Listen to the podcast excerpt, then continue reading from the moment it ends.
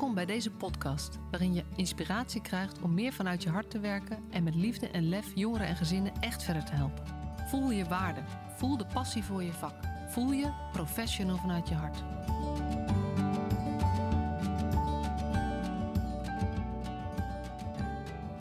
Ja, superleuk. Je luistert weer naar de Professional vanuit je hart podcast. En ehm, eh, ik mag vandaag mijn gesprek vervolgen met Marieke van Gemert. Zij heeft het praktijkboek Praten met kinderen over kindermishandeling geschreven. Daar ging de vorige podcast over. En vandaag praten we verder, want zij heeft namelijk nog een boek eh, nou ja, geschreven, uitgedacht, uitgebracht. Uh, en dat is het, uh, het praatboek. En ehm, wij zaten het net met elkaar een beetje voor te bespreken over heel veel van alles en nog wat. Mm -hmm. Maar ook um, over dat de vorige podcast, dat we die een aantal maanden geleden opgenomen hebben, dat we ja. niet meer precies weten nee. wat we besproken hebben. Nee, het was wel een heel leuk gesprek, maar ik, ik weet niet meer helemaal exact. Uh, nee.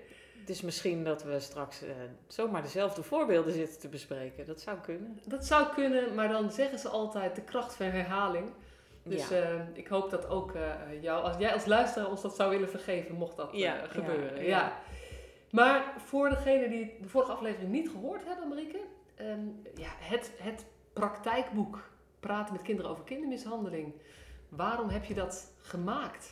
Ja, nou ja, eigenlijk gewoon om, omdat ik heel graag wil dat kinderen die te maken hebben met onveiligheid thuis uh, en soms ook met allerlei instanties daaromheen, um, dat die gewoon meer gehoord worden, gezien worden en zich, zich gesteund voelen en geholpen voelen, um, dan ze nu meestal teruggeven. Dus, uh, en, en met dat praktijkboek, dat is echt wel een methodisch boek. Um, dus daarmee wil ik graag de, de professionals die dan met kinderen te maken hebben, die soms dus ook met onveiligheid te maken hebben, wil ik eigenlijk handvatten geven van hoe doe je dat nou? Hoe praat je nou met een kind over uh, signalen die je hebt of over de onveiligheid waarvan je al weet dat die er is? Uh, dus dat boek is echt voor zowel uh, het hele voorveld, hè, leerkrachten, jeugdgezondheidszorg, huisarts, als ook de hele keten die op gang komt als je ja, echt een, in aanraking komt met de meldcode, veilig thuis, jeugdbescherming. Uh, voor al die professionals is dat boek geschreven. Ja, ja en het lijkt mij leuk om uh, deze podcast te gebruiken om echt een beetje ook de topics van het praatboek in te gaan. Mm -hmm. uh, we hadden het net in het, we hebben over heel veel dingen gesproken, onder andere over hoe concreet maak je nou je visie. Ja, ja. En uh, nou, jij vertelde ook dat, je, nou, dat jij wel geleerd hebt in de loop der jaren dat met name in dat concrete ook zoveel waarde zit. Ja. En volgens mij is dat ook. Uh, het, het, een praktijkboek is al redelijk concreet, maar een ja. praatboek is nog concreter. Ja, zeker. Ja, want het praktijkboek, sowieso is de doelgroep nu anders. Hè, want het praktijkboek is echt voor de professionals geschreven. Dus dat heeft meer uh, uh, methodiek en uh, nou ja, heel veel voorbeelden ook erin hoor, heel veel dialogen en dat soort dingen. Maar het praatboek is echt voor de kinderen zelf gemaakt. En dat is ook meer een werkboekje, zo ziet het er ook uit. Dus een invulboekje, een boekje waar je in kan tekenen, waar je dingetjes in op kan schrijven, kan lezen, samen kan bespreken aan de hand van wat er staat. Um, en dat praatboek is echt voor de kinderen zelf en dan wel echt voor kinderen die al te maken hebben met die jeugdbeschermingsketen. Dus dat zou vanaf bijvoorbeeld Veilig Thuis zou zo'n boekje kunnen uitreiken aan kinderen. Dat gebeurt dus ook al soms. Uh, maar ook een wijkteam die al in een gezin zit waar heel veel problemen zijn. Uh, de jeugdbeschermer, de Raad voor de Kinderbescherming, uh, ambulante spoedhulp. Dus al, al die professionals die in gezinnen zitten waar gewoon heel veel problemen zijn, waar, waar, mensen het gewoon echt moeilijk hebben. Um, en die ook echt wel, wel flink wat nodig hebben aan hulp. En waar soms ook veel gebeurt als het gaat om beslissingen over de kinderen of over veiligheidsafspraken. Om die kinderen wat meer grip te geven op wat gebeurt er nou in hemelsnaam allemaal? En, en waarom is dat? En wat gebeurt er met mij? En wie is er eigenlijk voor mij? Um, en mag ik zelf ook nog iets zeggen over wat ik belangrijk vind? Um, en kan er misschien ook iemand met mij bespreken wat ik wel en niet uh, oké vond aan hoe dingen zijn gegaan. Dus het is de bedoeling van het praatboek om kinderen zelf meer te betrekken uh, en daarmee dus meer te informeren, maar ook hun inbreng te geven. Um, zodat ze wat meer grip krijgen op, op dat hele ingewikkelde traject, wat het toch vaak is van jeugdbescherming. Waarin veel gebeurt en veel over ze wordt gesproken en besloten. En waarvan ze zelf, als we dan terugkijken naar wat zeggen kinderen daar zelf over, hè, ook in onderzoek, dat ze zelf vaak het gevoel hebben, ik doe helemaal niet mee. terwijl alles wat wij als professionals optuigen rondom het kind, hè, of, of met het gezin en met de ouders, is juist bedoeld om die veiligheid voor het kind te verbeteren. Ja, want als jij zegt van uh, veel, het komt ook uit onderzoek, ben ik Mhm. wel benieuwd of je daar wat meer over wil vertellen. Want ik doe helemaal Ja. niet mee. Ja, Dat is, ja, ik herken dat wel natuurlijk, maar ik Ja. schrik daar ook wel weer van. Dat Ja. kinderen dat zo ervaren. Omdat ik weet dat, dat die professionals, bijna alle professionals die ik ken, eh, willen juist dat het kind meetelt. zeker. En eh, nou ja, er gaat dus gewoon iets mis ergens in dat proces. Ja, en dat is ook wel heel verschillend, denk ik. Hè. Eh, Sommige eh, werkers, dus bijvoorbeeld mensen van een wijkteam of, of jeugdbescherming, nemen wel meer tijd voor kinderen. En voor sommigen is dat lastig. En het is ook niet zo vreemd als je ziet wat er allemaal moet gebeuren. Hè. Er is vaak ook heel veel tijd en aandacht nodig voor de gesprekken met de ouders, voor het regelen van allerlei zaken. Voor, hè, dus ik begrijp heel goed dat het zo loopt. Ehm, maar ja, eigenlijk degene die er het eerst bij inschieten zijn vaak wel de kinderen. En die geven dat ook wel terug. Dus die zeggen ook wel in onderzoek, er is een, een heel mooi onderzoekje geweest over hoe kinderen het jeugdbeschermingstraject ervaren. Eh, en daarin geven ze ook grote verschillen aan. Dus ze, ze zeggen het ook soms per professional. Hè? Dus eh, die persoon die wilde echt dat het met mij beter ging. En die persoon die deed het voor zijn werk. Dus het gaat ook al om hoe stel je je op naar een kind. En kom jij eh, gewoon twee keer per jaar langs omdat het hoort bij jouw eh, eh, werk. Hè? Dat je dat twee keer per jaar moet afvinken. Of ben je ook echt bezig met, maar hoe is dit stukje nu voor dat kind? En kunnen we daar eens over hebben? Dus het gaat ook heel erg over in hoeverre kom je nou in contact. Maar ook, kinderen geven ook aan dat ze vaak te weinig informatie krijgen. Dus dat ze niet begrijpen waarom een bepaald besluit is genomen. Ehm, of dat ze geen inbreng hebben ervaren. Want er is heel veel over mij gepraat. Er zijn heel veel grote besluiten genomen. Bijvoorbeeld over waar ik mag wonen. Of ehm, dat ik wel of niet nog eh, mijn vader zie. Of dat er iemand altijd bij is als ik mijn moeder zie. Ehm, maar ik mocht daar zelf eigenlijk niks over zeggen wat ik daarvan vond. En dan heb je natuurlijk een wettelijke, wettelijk is vastgelegd, kinderen vanaf 12 Ja, moeten gehoord worden. ja, Maar nou ken ik jou inmiddels een klein beetje. Jij vindt iets wel van, die, van, van het wettelijke Van kader, 12 zeg, van dat plus, 12 ja. plus. ja, ik begrijp wel dat het zo hè, van oudsher is ontstaan. Dat we, hè, we zijn inmiddels aanbeland bij 12. Ik denk dat het, dat het lang geleden nog vanaf 16 misschien was. En, eh, hè. Dus kinderen zijn al wel steeds iets meer aan het meedoen, ook in juridisch opzicht. Maar ik vind, en daar is dat praatboek ook echt voor bedoeld, dat juist die 12 minners, dus kinderen op de basisschool, die zijn nog afhankelijker van ons als het gaat om begrijp je wat er gebeurt. Is er iemand die jou uitlegt, wat is dat nou, een psychose, waar, waar jouw vader nu voor is opgenomen? Of eh, eh, waarom is er altijd iemand bij als jij naar mama gaat? Eh, dat begrijpen juist basisschoolkinderen niet vanzelf. Een, een, een jongere van 16, die weet vaak al wel wat meer wat is, wat is dan die psychose of die depressie. Of, hè, eh, ehm, en ik begrijp wel dat er iemand bij is, want anders wordt het misschien gevaarlijk of eh, weet ik veel. Net wat, eh, hè, wat er aan de hand is. Maar juist basisschoolkinderen, die hebben geen idee. En er gebeurt van alles. En hoe minder je ervan snapt, hoe, hoe onveiliger dat ook weer voelt. En er is al heel veel onveiligheid. Dus ik geloof heel erg dat wij als professionals veiligheid kunnen toevoegen door kinderen te betrekken. En dan, ik heb dat praatboek ook niet in mijn eentje bedacht. Het, oorspronkelijke idee is van een eh, vertrouwensarts van Veilig Thuis. En met haar samen heb ik het ook gemaakt. Eh, dus zij had ook heel veel ideeën over thema's die erin terug moesten komen. En, ja, en ik ben dan weer heel erg van de concretisering van welke zinnetjes eh, gebruik je dan om bepaalde dingen te vragen. Of eh, welke opdrachtjes kan je kinderen laten doen tijdens dat je praat, die er bijvoorbeeld wel mee te maken hebben. En daarvoor had ik dan weer als inspiratie eigenlijk de werkboekjes die mijn kinderen graag doen in de zomervakantie bijvoorbeeld. En dat ik dacht, oh ja, een keer een doolhofje of een keer iets leuks tekenen of eh, ja, gewoon wat eh, lijntjes verbinden. Er zit bijvoorbeeld een dingetje in in het praatboek over wie is er voor mij. En dan heb je aan de ene kant staan allemaal dingen eh, waar je last van kan hebben. Bijvoorbeeld als ik eng gedroomd heb, of als ik een vraag heb, of als ik gevallen ben en pijn heb. Eh, nou ja, zo staan een heleboel dingen. En aan de andere kant staan er allemaal mensen. En dat kan zijn eh, mijn oma, mijn moeder, mijn beste vriendin, de juf, de jeugdbeschermer. Nou, allerlei mensen waar het kind mee te maken kan hebben. En dan kunnen ze lijntjes trekken tussen bij wie kan ik terecht voor wat. En dat mogen ook meerdere lijntjes zijn. Hè. Het kan ook je huisdier zijn als je je verhaal kwijt wil. Maar dat kan ook uh, je moeder zijn of uh, uh, de juf, weet je wel. Dus om een beetje inzichtelijk te maken, ook voor kinderen, van oh, maar er zijn wel heel veel mensen voor mij ook. Ik mag ook mijn vragen stellen of ik mag ook mijn verhaal kwijt.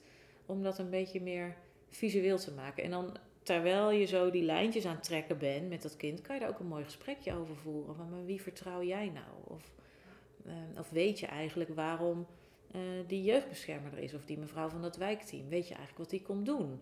Dus uh, nou, daar staat ook wel informatie. Er zijn ook twee informatiehoofdstukjes in het praatboek. Eentje over allerlei vormen van kindermishandeling. En dat hoofdstukje hebben we genoemd Wat is normaal? om ook te kunnen uitleggen van ja, het is normaal dat, uh, dat in alle gezinnen het anders gaat. Hè? Dus misschien eten jullie altijd aan tafel en misschien bij een andere gezin eten ze altijd op de bank. Uh, weet je wel, zo zijn er heel veel verschillen. Dat is normaal. Maar als het onveilig wordt, is niet normaal. Dus als er geweld bij komt of verwaarlozing, dat zijn al onze termen. Hè? Maar zo proberen we alle vormen van kindermishandeling tot en, met seksueel misbruik voor, uit te leggen. termen gebruik je dan in de Ja, we, we leggen wel die termen uit, dus wat dat is, maar we maken het eigenlijk super concreet met voorbeelden. Ja. Want als deze dingen gebeuren, dat is niet normaal. En dan is het vaak zo dat uh, ouders hulp nodig hebben om het te veranderen. He, dus ouders hebben dan, uh, doen het vaak ook niet expres, dat staat er ook in, maar ze hebben wel hulp nodig om het anders te gaan doen. En daarvoor zijn die mensen er ook allemaal die nu bij jullie betrokken zijn, zeg maar. En ook een stukje over schuldgevoelens, dat het nooit jouw schuld is. Nou, dat uh, vinden we belangrijk. En dat horen we ook terug wel van professionals die nu het praatboekje gebruiken bij kinderen. Dat ze ook zeggen, goh, ik ben eigenlijk nu veel meer aan het stilstaan, ook bij het onschuldigen van kinderen, dan ik altijd deed. Doordat het gewoon, je komt het tegen terwijl je met het boekje aan het werk bent. Ja, ja en wat er eigenlijk gebeurt is dat je wat meer ja, je zei het natuurlijk in het begin, dat, dat we zijn heel veel aan het nadenken over hoe we het goed kunnen maken voor de kinderen. Ja. En dit gaat heel erg uh, over veel, een stap veel dichterbij, maar hoe is het nou? Hoe, hoe ervaren de kinderen het nou zelf? Ja. En wat is voor hen nou belangrijk op dit moment? Ja. Dus je gaat dichter bij de beleving van de kinderen ook zitten. En daarmee doe je ze ook veel Helemaal, helemaal eigenlijk. Want het, het boekje begint ook met een soort vriendenboekje-achtige pagina. Om, om gewoon laagdrempelig een beetje kennis te maken.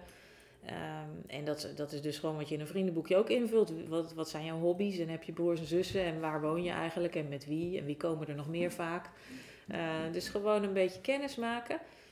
En dan gaat het op een gegeven moment over hoe woon je. Dan mag het kind bijvoorbeeld ook zijn slaapkamer tekenen.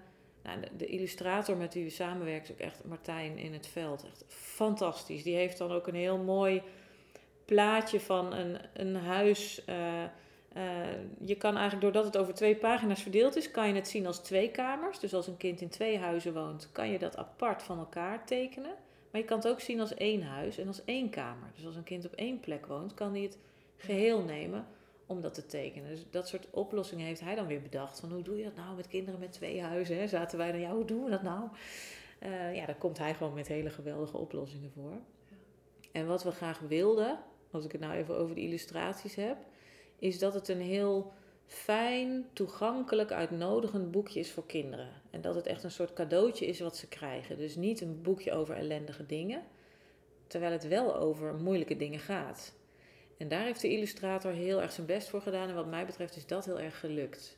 Dus er staan bijvoorbeeld als het gaat over de avond en de nacht. Wat als kinderen huiselijk geweld meemaken, is dat heel vaak ook in de, in de nacht. Dus als je het over die dingen hebt, dan is dat misschien heel akelig. Maar de, de afbeelding die daar dan staat over het hele, de hele pagina mee, is een heel lief draakje wat een kindje naar bed brengt. En dus dan heb je, terwijl je over akelige dingen praat, heb je wel uitzicht op iets wat geborgenheid geeft, zeg maar. En, en die draak staat natuurlijk ook voor de akelige dingen die er gebeuren. Maar deze draak is wel heel lief. En dus het geeft ook wel een gevoel van we zorgen voor jou en je mag hier in wegkruipen ook. Dit is jouw boekje. Dat vond ik ook heel belangrijk. Het boekje is echt van het kind. Ja. Dus in plaats van bijvoorbeeld de drie huizen, hè, wordt bijvoorbeeld veel gebruikt. Ehm, en wat een hele mooie tool is, en die kan je nog steeds ook blijven gebruiken, ook als je met het praatboek werkt. Maar wat wij belangrijk vonden, is dat je niet, zoals bij de, twee, eh, de drie huizen vaak hebt, van nou, hartstikke mooi getekend, ik neem het nu mee, het komt in jouw dossier. Maar nee, dit boekje is van jou, het gaat met jou mee. En als ik er dingen van wil vastleggen, omdat het voor mijn dossiervoering handig is, dan kan ik aantekeningen maken tijdens het gesprek. Of ik kan misschien vragen aan het kind: mag ik hier even een kopietje van maken? Want je hebt het zo mooi getekend of zo mooi opgeschreven. Uh, dan kan ik het ook meenemen om nog na te lezen of op te zoeken. Uh, maar het boekje is van het kind. En het gaat ook meestal langs verschillende professionals. Dus het gaat met het kind mee. Het begint bijvoorbeeld bij Veilig Thuis en kan dan mee naar een wijkteam die misschien een stukje doet. En misschien doet de jeugdbeschermer weer het hoofdstukje over. Goh, waarom zijn we nu uh, bezig met die veiligheidsafspraken? Want wat vinden we dan niet veilig bij jullie? En het eerste stuk gaat heel erg over de beleving van het kind. En het tweede stuk gaat meer over, ja, wat maakt nou dat we al die veiligheidsafspraken maken en dat we dus zijn gaan ingrijpen? En wie zijn dan al die spelers? Hè? Wat is dan een kinderrechter en wat doet iemand van de raad en wat is een jeugdbeschermer? Dus dat is ook weer een informatief hoofdstukje. Maar dan gaat het ook weer heel erg over concreet van wat betekent dat in het dagelijks leven van het kind? En uh, dat zal misschien een jeugdbeschermer sneller doen of een hulpverlener die op dat moment betrokken is om te werken aan die veiligheid. En uiteindelijk evalueer je ook met een kind. Hoe kijk je nou terug en hoe kijk je vooruit? En wat kan je doen als het weer even niet zo goed gaat? En bij wie kan je dan terecht? Uh, dus de bedoeling is dat, het, dat dat boekje eigenlijk gewoon het hele traject mee kan met het kind. En dat het stukje bij beetje wordt ingevuld. En dat het kind dan ook meteen iets heeft wat hij terug kan lezen later nog. Er staan ook de namen in van de mensen die er met het kind in gewerkt hebben. Dus je kan altijd nog, dat zien we natuurlijk ook veel, kinderen als volwassenen nog denken, ja, waarom is dat eigenlijk toen zo besloten? Aan wie kan ik dat nog eens vragen? Uh, nou, die namen heb je dan op een rijtje. Die staan, die staan gewoon ingevuld daarin. Um, en ook gewoon uh, om eens terug te lezen of om te laten zien aan de volgende die je ineens voor je neus hebt. Nou, dit heb ik al besproken. Hoef je niet nog een keer te vertellen. Laat het iemand maar lezen. Uh, dit staat er dus allemaal al in. Dus echt, ja, echt om het kind regie te geven. En juist die basisschoolkinderen, omdat zij daar zo, uh, uh, ja, toch relatief nog veel minder bij betrokken worden doorgaans. en zich daardoor juist heel erg onveilig voelen en het idee hebben dat ze niet meedoen. Ja, omdat soms nog het idee is, ja, maar ze merken er niet zoveel van. Op een bepaalde ja, soms manier. ook, hè? Ja, Ja. dat, is, dat is wel gek, hè? Ik heb het idee dat ouders dat vaak ook wel denken. Van ja, maar ze merken het nog niet of ze snappen het nog niet. En ja, ik roep altijd meteen, dat klopt. Ze snappen niet wat er gebeurt. En dat maakt nou precies dat het bedreigend voelt of onveilig of onheimisch. Of dat je denkt, ja, maar wanneer komt er dan weer iemand vertellen wat er nu weer gaat gebeuren? Of... Ehm, dus ja, juist dan is het zo belangrijk dat je gaat uitleggen. En dat wil niet zeggen dat je alles één op één uh, met een kleuter of een achtjarige moet bespreken van wat er allemaal speelt, maar wel de dingen waar hij wat van merkt.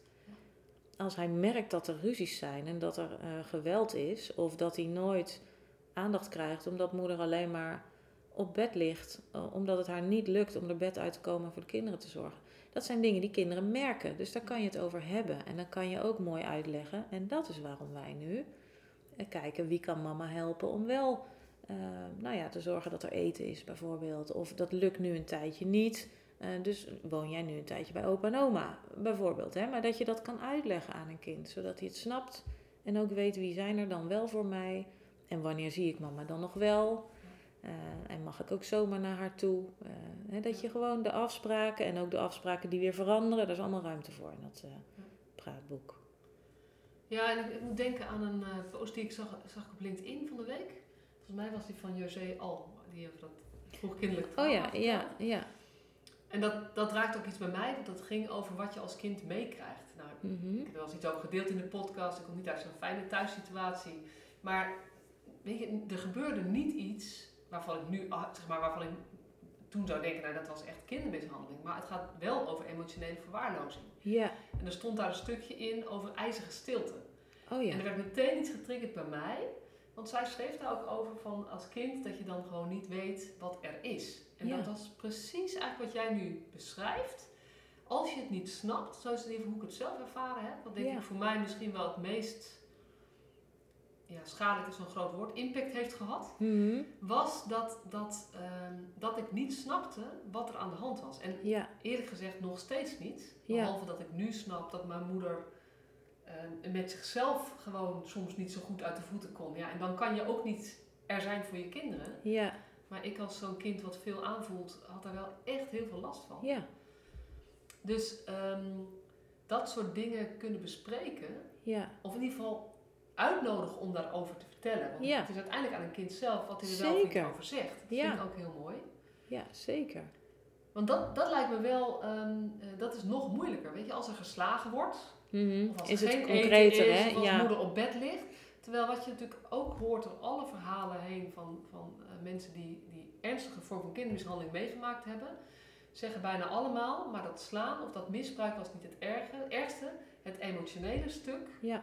Of niet dat er niet over worden, gepraat werd. Of, Dat was ja, eigenlijk het zeker. ergste. Zeker. En, en is het ook gelukt om daar eh, in dat praatboek. Ja, dat, dat hebben we wel heel erg geprobeerd. Om, om juist heel erg eh, eh, de ervaring van het kind erin te verweven. Of in ieder geval kinderen uit te nodigen om daarover te vertellen. Van wa- wat is voor jou nou belangrijk? Maar ook wat vind jij nou wel fijn of gezellig? Of wanneer is het gezellig bij jou thuis? En hoe ziet dat er dan uit? Maar ook wanneer eh, is het niet gezellig? En hoe ziet dat er dan uit? Of hoe, hoe gaat dat dan? En wat zijn dingen die jij graag anders wil zien? En ook als het gaat over de veiligheidsafspraken, daar hebben we zelfs ook een apart stukje. Wat zou jij willen afspreken?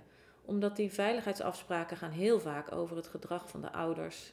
eh, en welke consequenties daaraan zitten als dat niet lukt.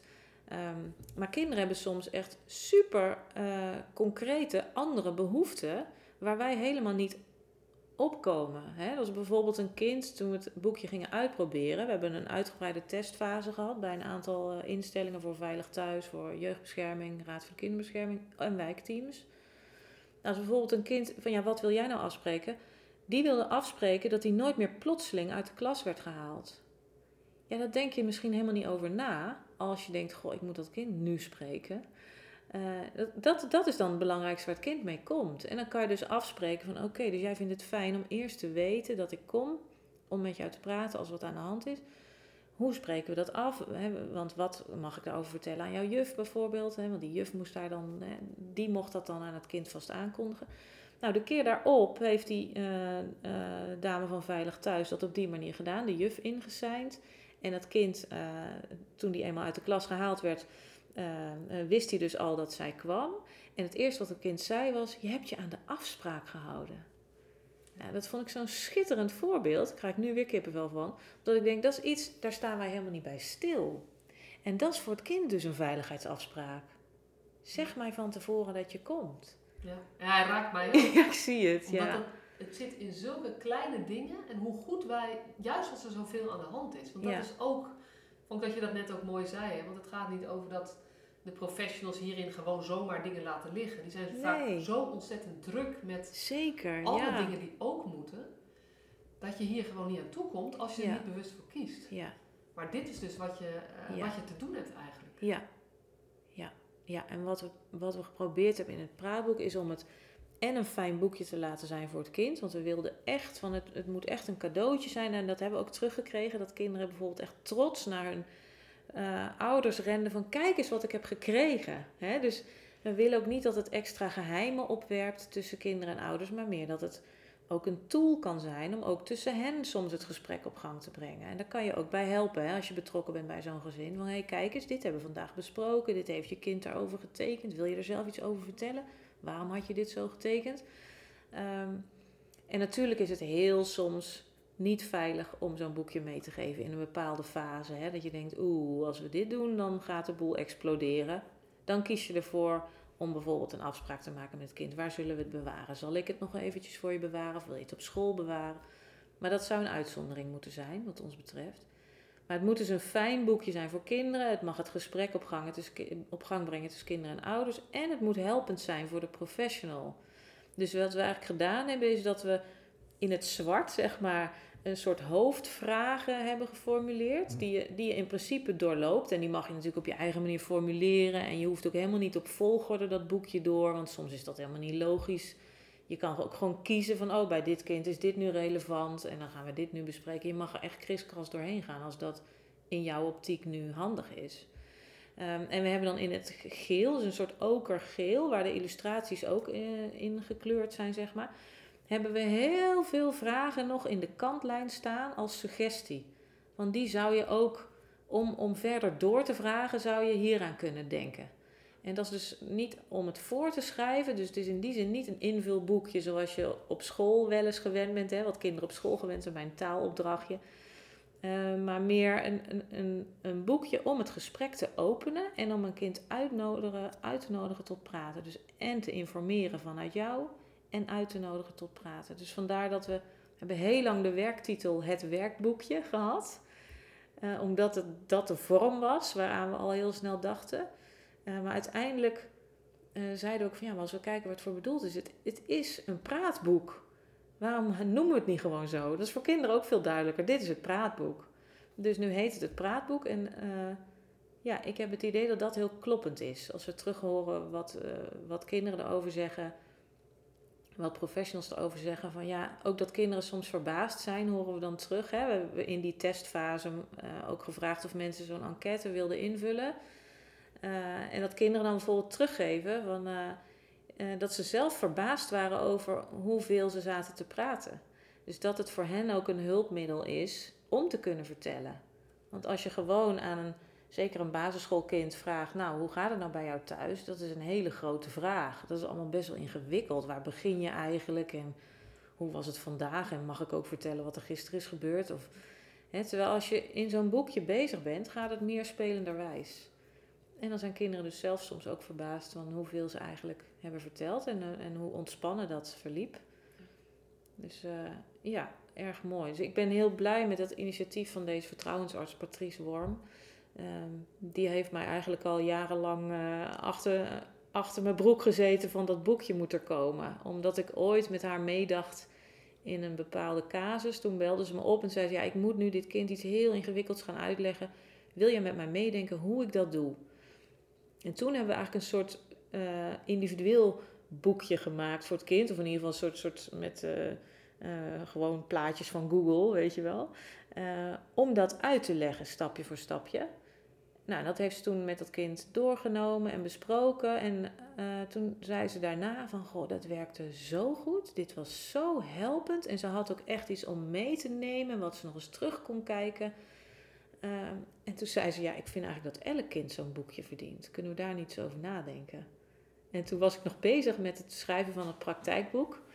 Uh, praten met kinderen over kindermishandeling. Toen zei ik oh, ik ben al met een boek bezig. Ik kan het echt niet nog een boek. En nou, ik was klaar met het boek en ze hing aan de telefoon. En nu grijp ik je bij, hè, trek ik je aan je jasje. Want nu dat andere boek. En uh, nou ja, daar zijn we toen over gaan brainstormen. En we hadden natuurlijk veel te veel ideeën voor in één boekje. Maar uiteindelijk uh, ja, heb ik het idee dat het een aardig compleet boekje is uh, geworden. En we hebben natuurlijk ook allerlei professionals en gedragswetenschappers en allemaal erbij betrokken. Hè, ook om het te maken tot een compleet boekje. En ook kinderen zelf, dus op een gegeven moment al stukjes gaan testen. Is zij ook zelf gaan doen met haar collega's. Dus bij Veilig Thuis is ze gaan testen. Uh, ja, en ik heb het ook op mijn eigen kinderen getest. Maar dat ging dan te ver, want die groeien gelukkig wel veilig op.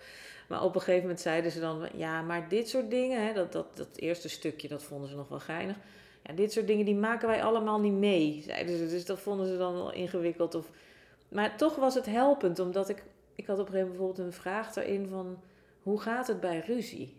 Omdat ik dan een kind wilde uitnodigen om dat eens even te schetsen, zodat je dan een beeld krijgt van hoe loopt zo'n ruzie. En toen vulde mijn zoontje in, niet goed. Hoe gaat het bij ruzie? Niet goed. Toen dacht ik, oh ja. Dus dat is helemaal geen goede vraagstelling voor een jong kind. Uh, want dan krijg je gewoon goed of niet goed.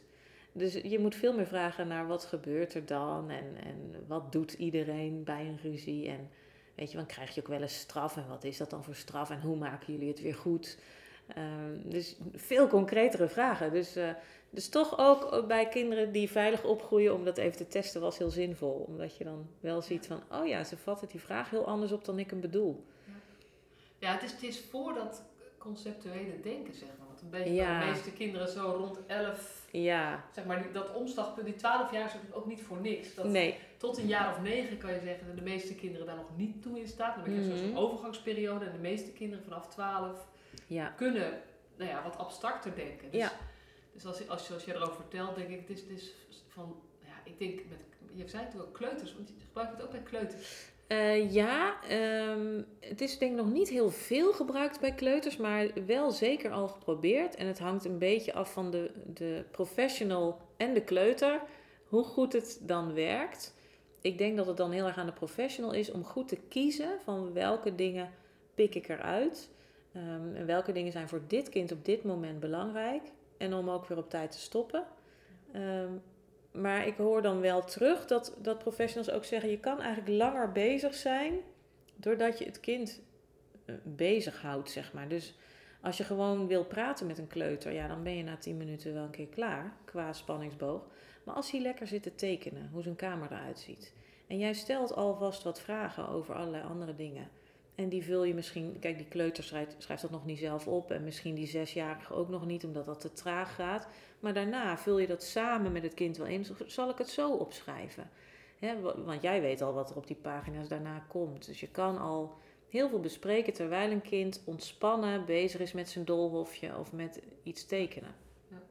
Ja, en het grappige, want je hebt het nu over, dit is voor basisschoolkinderen. Ja, Ehm, en ik, ik zie het helemaal voor me, want ik heb natuurlijk ook nog twee van zeven en vijf. Dus ik Ja. denk inderdaad met die kleuter, die vraag van die, van die lijntjes verbinden, dat zal Ja. ze leuk vinden. ja, Kamertekenen ook nog wel. ja, Maar heel veel andere dingen, dat is toch nog gewoon te Ja, lastig voor haar. zeker, Waar die ja. zeven jaar nog beter kan. Maar ehm, ik, ik werk veel met het bolletjeschema. Dus voor, of voor dit kaart brengen van het sociaal netwerk. Niet zo'n netwerkschema, maar een bolletjeschema. Mhm. Vanuit dat mensen gaan vertellen, wie ken je eigenlijk allemaal? En het liefst zoveel mogelijk mensen. mhm, Ehm, en de kracht daarvan is eigenlijk hetzelfde als wat jij nu zegt. Het gaat dus over volwassenen gewoon. Op het moment dat iemand aan het schrijven is, is Ja. het veel gemakkelijker om Ja. meer te vertellen. ja, zeker. Dus, dus ik vind het, ja, het, het zet me ook wel aan het denken, en ik weet of jullie er wel eens over gedacht hebben. Dit is natuurlijk voor basisschoolkinderen gemaakt, maar het principe van eigenlijk ergens een, een boekje hebben waarin je jouw kant van het verhaal en Ja. jouw beleving op orde krijgt, Ja, is eigenlijk voor iedereen. zeker. zinvol. En we krijgen het ook terug hoor, ook van eh, eh, al die professionals die er nu al mee werken. Die zeggen ook, maar jullie moeten ook iets maken voor die pubers. Ja. Want daar zou het ook heel fijn bij zijn. En, en zeker, dat denken wij ook. Kijk, dat is er nog niet. de- ik denk maar- eigenlijk eerlijk gezegd ook voor de volwassenen. Ook, ja. Ja, nee, dat denk ik ook. Ik denk zeker dat dat wel zin Maar wij hebben ons natuurlijk gericht op die basisschoolleeftijd, omdat we vonden dat daar iets ontbrak. Ja. En dat eh, ook juist eh, de, de jongeren, die worden al wel veel meer betrokken. Ja. Ook naar hun zin soms nog te weinig, of te weinig op hun manier. Maar die worden al wel meer als gesprekspartner Ja. gezien. En bij jonge kinderen vinden ook veel professionals het gewoon ingewikkeld. En dan kan het ook heel handig zijn om zo'n praatboekje te hebben, zodat je tools hebt. Dat, dat komt ook uit die evaluatie heel duidelijk. Dat mensen zeggen, ja, elke keer als ik dan dacht, goh, ik weet niet precies hoe ik verder moet, dan staan er genoeg aanknopingspunten in. eh, met die voorbeeldvragen om toch weer verder te komen. Of eventjes weer ter ontspanning. Nou, dan ga je even die woordzoeker doen. Ja. Met die dieren erin, weet je. En dan heb je even. En dan ga je misschien een volgende keer verder. Ja. Dus ehm, juist door de vorm hebben professionals ook meer houvast om met die kleintjes ook Ja. in gesprek te gaan. Ja, en ook zoals ik jou nu een beetje leer kennen, je hebt natuurlijk een heel duidelijke missie, visie. Die gaat over die kinderen. Ja, Dus prima plan dat het eventueel ook voor pubers en voor volwassenen is. Maar eigenlijk zou er iemand anders misschien wel moeten zijn. Ja die pubers wil ik zelf nog wel die doen hoor. wel doen. Ja, want ik, ik neem wel kinderen gewoon tot en met 18 en eigenlijk natuurlijk 24. Ja. En neem ik altijd nog wel mee, ook in de trainingen die ik geef. Eh, maar die jonge kinderen, ik merk ook in de trainingen die ik geef, dat professionals heel vaak op zoek zijn naar juist de tips voor praten met die jonge kinderen. Hoe leg ik die ingewikkelde dingen nou uit? En nu staan er bijvoorbeeld ook voorbeeldtekstjes. Dus we zeggen ook in, achterin staat een handleiding van één pagina. En er is ook een instructiefilmpje, die staat ook op mijn site. Van hoe werk je nou met het praatboek? En daarin zeggen we ook, je hoeft het niet letterlijk voor te lezen, maar het kan wel. Als je het zelf lastig vindt, hoe leg ik dit nou uit? Wat verwaarlozing is of wat seksueel misbruik is. Je kan de letterlijke tekst gebruiken of stukjes daaruit. Eh, en in de kantlijn staan weer vragen om te stellen aan het kind, als je, als je dat fijn vindt. Ja. Dus je mag het natuurlijk in je eigen woorden doen, maar als je dan zoekend bent, ja, dan heb je in ieder geval een voorbeeld. En heb je nou het idee ehm, met deze tool, de mensen die dat. eh, eh, ja, we kijken even naar de tijd intussen. Ja, Maar het gaat goed. gaat helemaal goed. Ehm, heb je nou het idee dat, dat de, de, professionals krijgen meer tools, dus het wordt makkelijker, maar het blijft nog steeds iets waar je bewust tijd voor moet gaan maken? Zeker. Ja. Want dat is natuurlijk eigenlijk een heel ander thema. Weet Ja. je? Dat, dat, ik snap heel goed dat als iemand ervoor kiest om dit te willen, Ja. Dat ze met het praatboek iets in handen hebben om, om dit ook daadwerkelijk dan nou ja, te gaan doen. Ja. Maar het blijft een issue dat je gewoon zo ongelooflijk druk hebt met een veelheid Zeker. aan taken. Zeker. Soms te maken met een gezin met vier kinderen in de basisschoolleeftijd. Ja. Je, kan, ja, je wil dan ook niet kiezen tussen het ene en het andere kind Nee. soms. Nee. Kan je daar iets over zeggen? Hoe mensen dat, nou ja, wat je daarvan terugkrijgt, hoe mensen dat dan toch Ja. elkaar krijgen? Ja, dat is eigenlijk heel. Eh, ik zie eigenlijk dezelfde verschillen als, als voor het praatboek, zeg maar, eh, aan wat ik terugkrijg. Dus wat ik in trainingen ook altijd terugkrijg van, van echt verschillende mensen, krijgen we nu ook terug. Dus er is een groep die zegt: ja, ehm, het kost wel veel tijd, het praatboek. Sowieso eh, hebben we uit die evaluatie wel gemerkt, we moeten beter uitleggen dat het niet een boekje is wat je in één gesprek van kaf tot kaf doorwerkt. Het is echt een boekje wat mee het proces ingaat en, en het traject ingaat. Dus je hoeft niet in één gesprek een heel boekje door te werken. Want dat dachten bijvoorbeeld sommige mensen die bij Veilig Thuis werken. Van ja, maar dit is heel veel voor één gesprek. Ja, dat is ook helemaal niet wat we van je vragen. Maar dat kan, eigenlijk kan dat ook niet voor het proces met het kind. Kan ook niet. Nee. Nee, nee.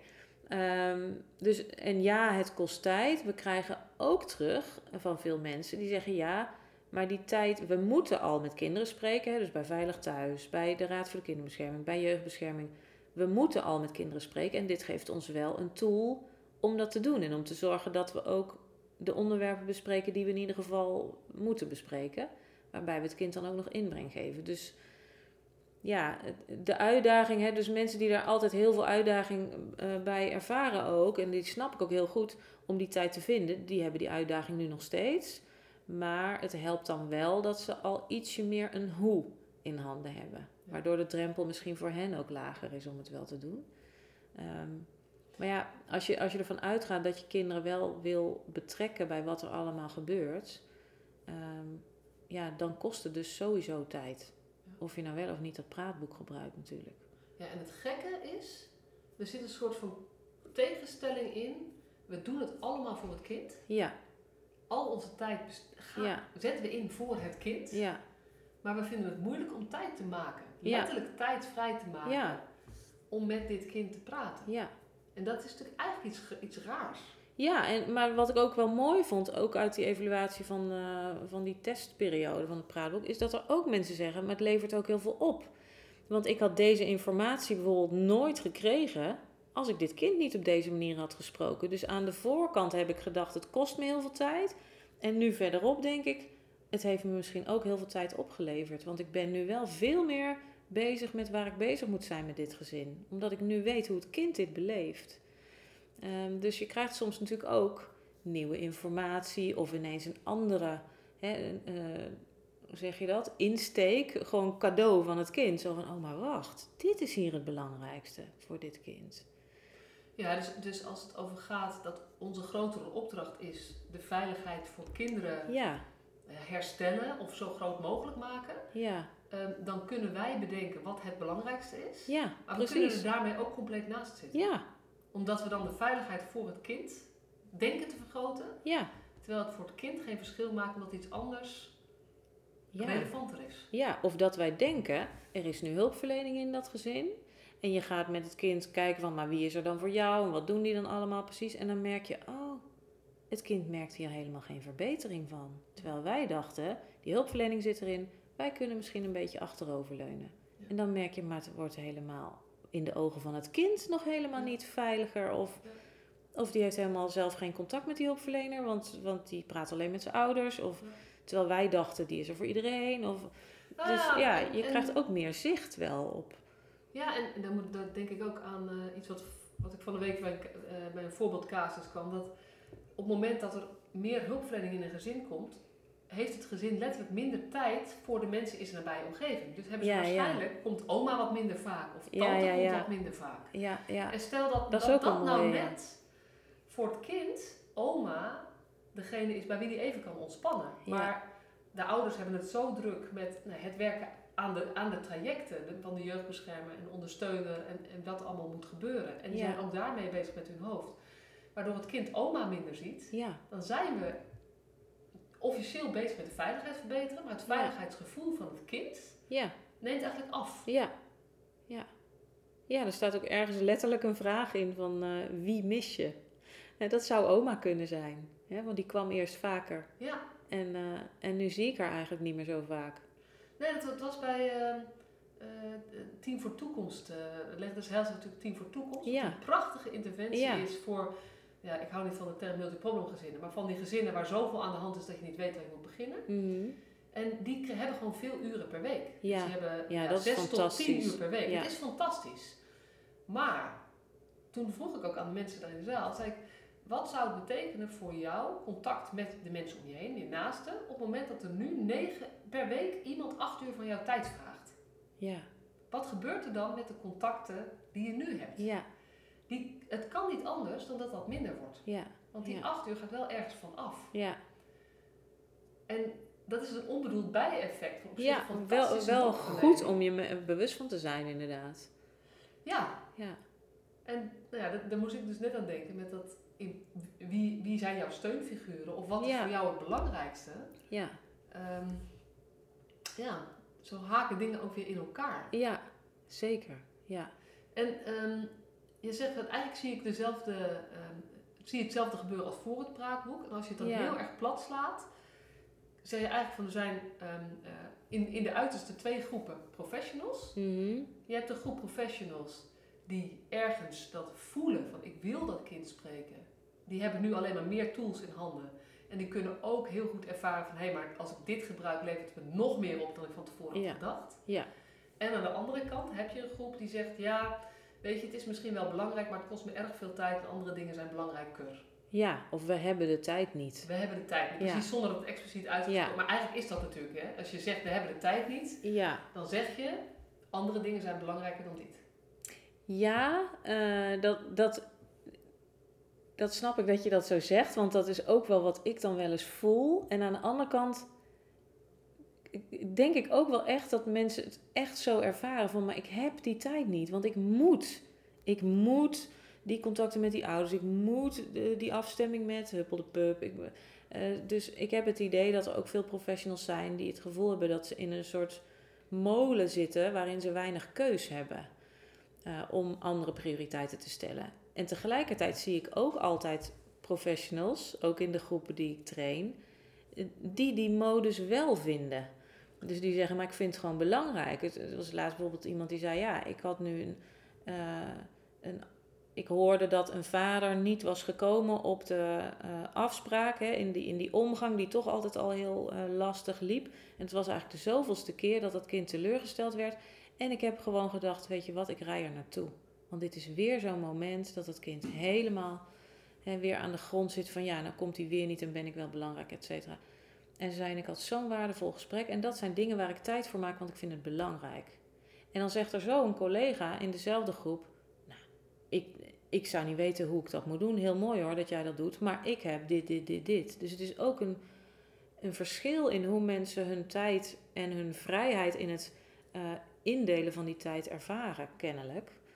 Eh, waardoor het sommigen wel lukt en sommigen niet. Ja, of wat je, want op zo'n moment heb je natuurlijk een vader die zijn afspraken niet nagekomen is. Dat is iets waar je ook iets mee wil of moet. Ja, ja dus, Dus hoe zie je dat, hè? Ja, in die zin, op dat moment maak je toch een keuze. ja, Vind je op dit moment het naar de- met dat kind in gesprek gaan belangrijk of vind je Ja. het met die vader in gesprek gaan ja, belangrijk? ja. Wil je vader achter de broek zitten van waarom ben je niet opkomen Ja. dagen? Of wil je er ook voor het kind zijn en kijken, maar wat betekent dit nou voor jou? Ja. Waarbij ik me zou kunnen voorstellen in zo'n situatie, maar dat is natuurlijk van het kind afhangen. Dat, ehm, want onze neiging kan zijn om dan te denken, nou ja, weet je, dan moeten we die, die afspraken moeten we nog strikter gaan reguleren. ja, ja, Weet je, dat kan een beetje Ja. ons, om, juist in het belang van het kind, om te zorgen dat die teleurstelling niet elke keer komt. Dat, zou heel logisch zijn. Terwijl als je met een kind gaat praten, een kind misschien wel zegt, ja, ik ben wel heel verdrietig, Maar ja, ik weet ook wel dat mijn vader zo is. En eh, ik hoop elke keer weer dat hij komt. En ik weet ook dat het heel vaak... En dan ben ik weer even verdrietig of zo. Dat Ja, eigenlijk dat zegt, zou "Ja, voor mij hoeft er niks aan, aan te veranderen. Ja, dat kan. En, en sowieso denk ik dan meteen, zijn er überhaupt mensen die de tijd nemen om, om met het kind eens even over die teleurstelling te praten? Of, of nou ja, teleurstelling vullen wij eigenlijk al een beetje in, hè? Eh, over hoe is dat voor dit kind? Dat die afspraak er was en dat die vader opnieuw niet kwam. Ja. En gewoon al daar even bij stilstaan en dat een kind daarover mag praten als hij dat wil. En daarover kwijt kan wat hij erover kwijt wil. Dat in zichzelf is ook alweer heel waardevol voor je verdere contact. Dus je bent in mijn optiek niet altijd iets aan het regelen ten goede van het kind. Je bent ook juist bezig aan het laten zien. Ik zie onszelf heel erg als voorbeeld van hoe het ook kan en hoe het juist hoort.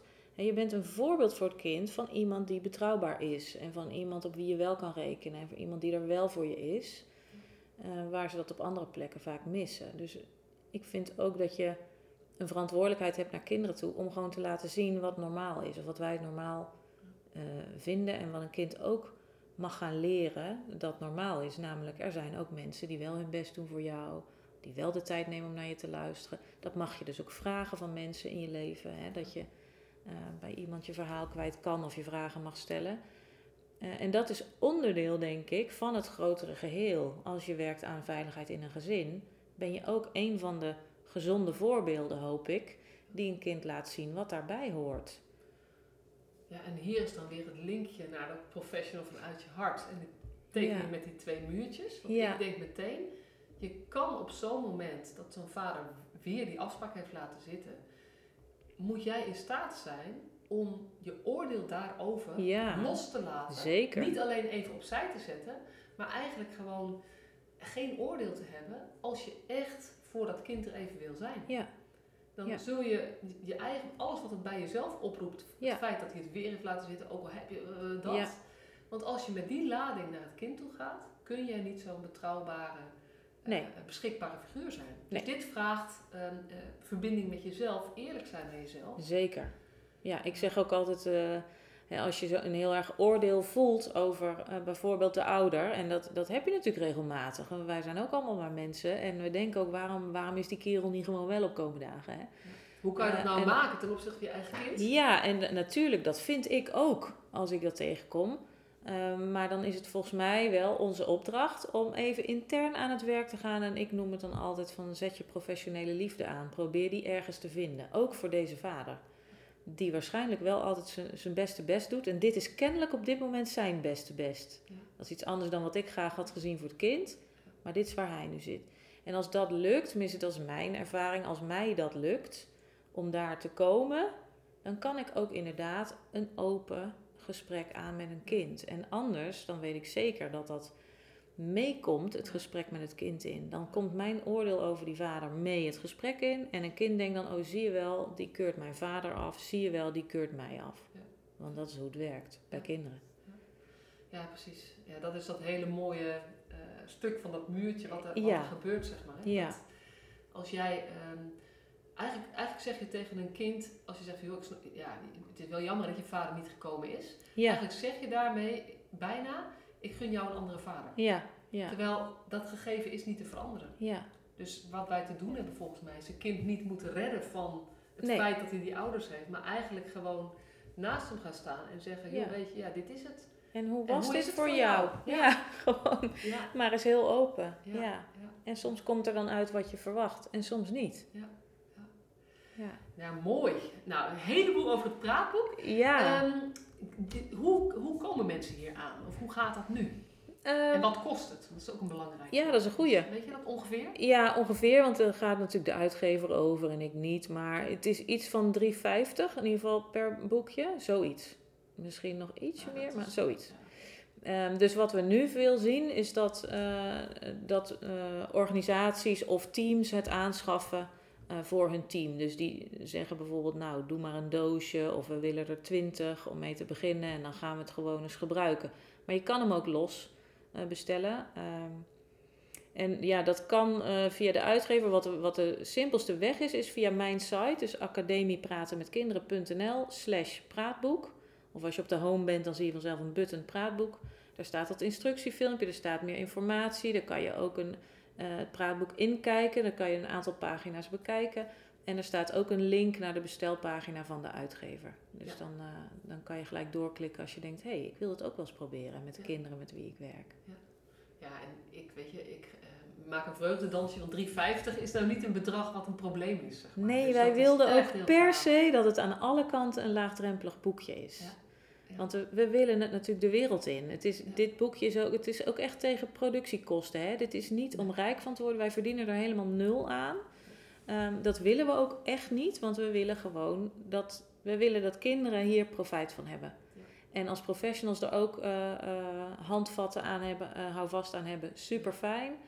Um, maar dit is niet gemaakt om ons rijk te maken. We hebben het echt, we hebben met subsidie hebben het kunnen ontwikkelen. Dus een deel van de tijd die erin zit, natuurlijk nooit alles, maar daar hebben we ook van gezegd, geef niet. Hè, dat, dit gaat verder dan, dan wat je precies terug kan vragen. Hè, ook dat je zo'n proces. Uh, maar het ministerie van VWS die heeft in hun vorige, de vorige regeringsperiode had wel als een van de speerpunten de participatie van kinderen. Um, en zij vonden het wel heel belangrijk dat er iets kwam. En zij hebben gezegd, nou wij willen hier wel ja, dit, jullie als, als hè, dit laten opstarten, weet je wel. Dus we willen wel zorgen dat dit er komt, met als voorwaarde om het ook te testen, want we willen geen losse vlodder zomaar de wereld in helpen die weer in een la belandt. Um, dus dat zat daarbij. Dus we hebben wel het kunnen ontwikkelen met subsidie. En dat is ook heel fijn, omdat we de illustrator natuurlijk ook gewoon wilden betalen wat die kost. En, en de drukker en de uitgever, dat moest allemaal gewoon gedekt zijn. En dus hadden we ook een heleboel, geloof duizend boekjes in eerste instantie, die we gratis konden gebruiken om uit konden delen om te testen. En wat daarvan over was, hebben we in gratis proefpakketten weggegeven. Uh, en vanaf daarna uh, moeten mensen het aanschaffen. En dat is gewoon tegen kostprijs, zeg maar. Dus uh, dat geld dat, dat geeft de uitgever uit door er alvast weer elke keer duizend te drukken. En dat verdient hij dan zo terug met, uh, ja. met de boekjes die verkocht worden. Ja. Dus ja, wij vinden het ook gewoon belangrijk dat, dat zoveel mogelijk kinderen hier profijt van hebben. Ja, heel mooi. Nou, dankjewel. Graag gedaan, ja. ik, volgens mij zit er niet zoveel herhaling in. Denk nee, nee, ik denk het ook niet. Nee, dat is ook wel leuk, omdat het nu natuurlijk echt over een ander boekje gaat. Heb je toch ook weer andere dingen ja, die je gaat, bespreekt. het gaat veel minder over visie, maar dit is nog veel ja. concreter dan vorige keer. Ja. Maar wat ik me herinner. Ja, hè, ja. volgens mij ook. Ja, laten we ze allebei maar terug gaan luisteren. Ja, dat gaan we zeker doen. Dat gaan we zeker doen. Ja. hey, dankjewel dat je mijn gast wilde zijn. Nou, jij ook bedankt voor de uitnodiging. Heel leuk.